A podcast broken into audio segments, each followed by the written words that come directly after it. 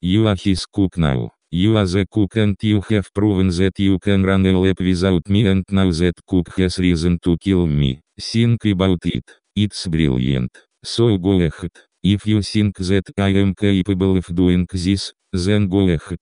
Put a bullet in my head and kill me right now. Do it. Do it. Do it. Do it. Saul, Saul, this man that we spoke of before, this, this person that you said could, could disappear me, get me a whole new life and make sure that I am never found. Yeah, I need him, Saul. Gus is gonna murder my whole family. I need this man now. Saul, now, Saul. Anything suspicious? Well, then should we go? Anyah. Cartel news these days? Seems like I'm always reading something or other in the paper. I don't want to talk about it, to you or anyone else. I am done explaining myself. Gus is dead. We've got work to do.